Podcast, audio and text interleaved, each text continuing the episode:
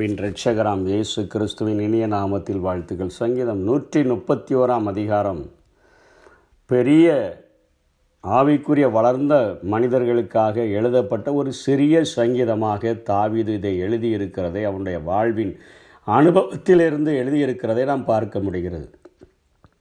ஆதி நாட்களில் மருத்துவ வசதிகள் அதிகமில்லாத நேரங்களில் நாமும் கூட மருத்துவ வசதிகள் இன்றைக்கு குழந்தைகள் உருவான நாளிலிருந்து அவைகள் பிறக்கிற நாள் வரையிலும் அநேக ஸ்கேன் இவைகள் எல்லாம் பார்த்து தலையில் கொடிய கொடி சுற்றி கொண்டது குழந்தை இப்படி வளர்ந்திருக்கிறது இப்படியெல்லாம் பார்க்கக்கூடிய இந்த ம அறிவியல் காரியங்கள் வளர்ந்த நாட்களிலே நாம் இருக்கிறோம் ஆதி நாட்களிலே.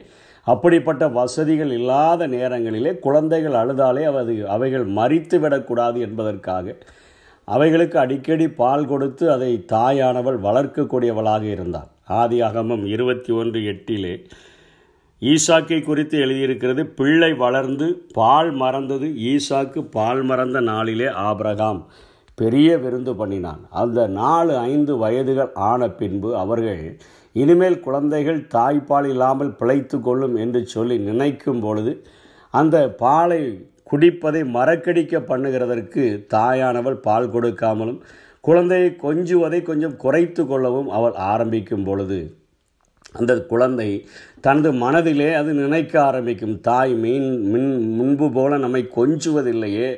காரணம் என்ன? நான் என்ன தவறு செய்தேன்? என்று அவைகள் உணரும் பொழுது திரும்ப அவைகள் பார்க்கும் தாய் தன்னை தன்னுடைய மார்போடு அணைத்து கொள்வதையும் அடியிலே அவள் தூக்கி வைத்து வைத்து கொள்வதையும் பால் மாத்திரம்தான் கொடுக்கவில்லை. மற்றபடி எல்லா அரவணைப்பும் என்னிடத்தில் இருக்கிறது என்பதை உணர்ந்த பொழுது அது மீண்டும் அழுது தாயை தொந்தரவு செய்வதில்லை என்கிற ஒரு பின்னணியிலே இந்த வசனங்களை நாம் பார்த்தோம் என்று சொன்னால் இதனுடைய ஆழங்களை புரிந்து கொள்ள முடியும்.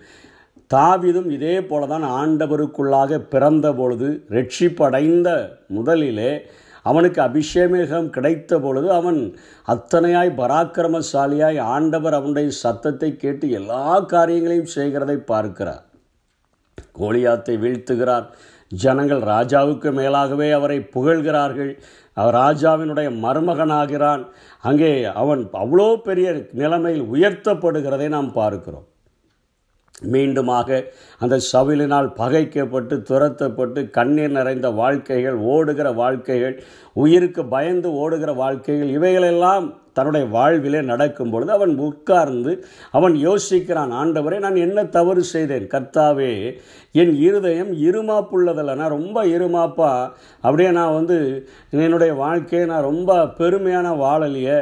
என் கண்கள் மேட்டிமை உள்ளவைகளும் அல்ல. நான் இவ்வளோ பெரிய ஆளாயிட்டேன்னு சொல்லி ரொம்ப மேட்டிமையாயும் நான் இருக்கலையே. உண்மை பார்க்க பார்க்க சன்னாக நான் மாறுகிறதற்காக என் ஐயானது சின் என்கிற அந்த இங்கே ஆங்கில வார்த்தையில் உள்ள ஐயானது நான் நான் நீ சொல்லுகிற வார்த்தையானது நான் ஒன்றும் இல்லை சீரோனி தானே மாறி இருக்கிறேன் எல்லா காரியத்துக்கும் உங்கள்கிட்ட தானே நான் கேட்குறேன். ஆனால் என் இருதயம் இருமாப்பாவும் இல்லையே என் கண்கள் மேட்டிமை உள்ளவைகளுமாயும் இல்லையே பெரிய காரியங்களிலும் எனக்கு மிஞ்சின கர்மங்களிலும் நான் தலையிடுகிறதும் இல்லையே எனக்கு தேவையில்லாத வேலையை போய் நான் செய்கிறதும் இல்லையே.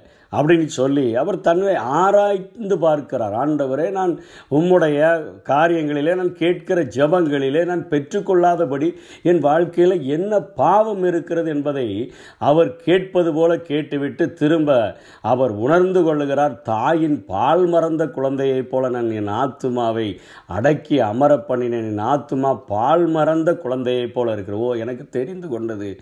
நான் ஆவிக்குரிய வாழ்க்கையில் கொஞ்சம் வளர்ச்சி அடைந்திருக்கிறேன். நாலு வயது ஐந்து வயதை நான் தாண்டி விட்டேன் ஆகவே தாயின் பால் மறந்த குழந்தை அது தாயினுடைய அரவணைப்பில் இருக்கிறது தாயினுடைய அன்பு குறையவே இல்லை. ஆனால் பால் மாத்திரம் மறக்கடிக்கப்பட்டிருக்கிறது என்கிற ஒரு நிலைமையை இப்பொழுது என்னுடைய ஆத்மா புரிந்து கொண்டது. உம்முடைய அன்பு நான் ரட்சிக்கப்பட்ட நாளிலே ஒரு தாயின் அன்பு குழந்தையின் மேல் எப்படி இருந்ததோ அதே போல தான் ஆண்டவரே நீங்கள் ஏன் மேலே. அன்பு குறையாமல் அதே அன்போடு கூட தான் என் என் கூட இருக்கிறீங்க. அதனால் இப்போ நான் என் ஆத்துமாவை பால் மறந்த குழந்தையை போல் நான் அமர பண்ணிட்டேன். ஆண்டவரேன்னு சொல்லிட்டு தான் மூணாம் வசனத்தில் சொல்கிறார் இது முதல் என்றென்றைக்கும் இஸ்ரவேல் கர்த்தரை நம்புவதாக. எதற்காக நம்பணும்? சங்கீதம் நூற்றி முப்பது ஏழில் கர்த்தரிடத்துல தான் கிருபையும் அவரிடத்துல தான் திரளான மீட்பும் உண்டு என்று எழுதப்பட்டிருக்கிறார் அவர் தான் நமக்கு அன்பை தர முடியும் கிருபையை தர முடியும். தகுதி இல்லாத என்ன அவர் தான் நேசிக்க முடியும். அவரிடத்துல தான் திரளான மீட்பு உண்டு. இன்றைக்கு ஒருவேளை ஏதோ கிடைக்காதது போல் இருக்குதா? அவருடைய அன்பு குறையவே இல்லை. இது முதல் என்றைக்கும் எந்தெந்தைக்கும் இஸ்ரவேல் எல்லா நாளும் இஸ்ரவேல் கர்த்தரை நம்புவதாக என்று இந்த சங்கீத பகுதியை முடிக்கிறதை பார்க்கிறோம். இன்றைக்கி ஆவிக்குரிய வாழ்க்கையில் நம்முடைய வாழ்க்கை ரட்சிக்கப்பட்ட நாளிலே தொடங்கப்பட்ட நாம். ஆண்டவரிடத்தில் அநேக நேரங்களில் எதை கேட்டாலும் உடனே கிடைக்கிறது போல இருக்கும். ஒரு தகப்பன் தன்னுடைய தோளில் சுமந்து கொண்டு செல்வது போல. ரெண்டாவது மோசையை சொல்லிக் கொடுக்கிறார் கழுகு தன் கூட்டை களைத்து தன் குஞ்சுகளின் மேல் அசைவாடி தன்னை போல மாற்றும்படியாய் கொஞ்சம் ஒரு கொடூர தாயைப் போல அது செயலாற்றுகிறதை போல ஆண்டவர் கிறிஸ்துவுக்குள்ளாக நம்ம பூரண புருஷராக மாறத்தக்கதாக நம்முடைய வாழ்க்கையில் கொஞ்சம் அமைதியாக இருந்து சில காரியங்களை நமக்கு செய்ய பண்ணுகிறார். ஆபிக்குரிய வாழ்க்கையில் நாம் வளர்ந்திருக்கிறோம் என்பதை காட்டு வைக்க காட்டும் வண்ணமாக நாம் எந்த தவறும் செய்யாத போது கூட நம்முடைய ஜபங்களுக்கு காலதாமதங்கள் ஏற்படக்கூடியதாக இருக்கிறது. இயேசுவினிடத்தில் கேட்டால் அவர் சொல்கிறார் மத்தை பதினெட்டாம் அதிகாரம் மூன்றாம் வசனம் நீங்கள் மனம் திரும்பி பிள்ளைகளைப் போல் ஆகாவிட்டால் பரலோக ராஜ்யத்தில் ராஜ்யத்தில் பிரவேசிக்க மாட்டீர்கள் என்று மெய்யாகவே உங்களுக்கு சொல்கிறேன். பிள்ளைகளைப் போல் ஆகணும். பிள்ளைகளைப் போல் ஆகிறதுனா இருதயத்தில் இருமாப்பை நாம் கொள்ளக்கூடியவர்களாக இருக்கக்கூடாது. ரட்சிக்கப்படுகிறதற்கு முன்பாக நான் இருமாப்புடையவனாக இருந்தேன்.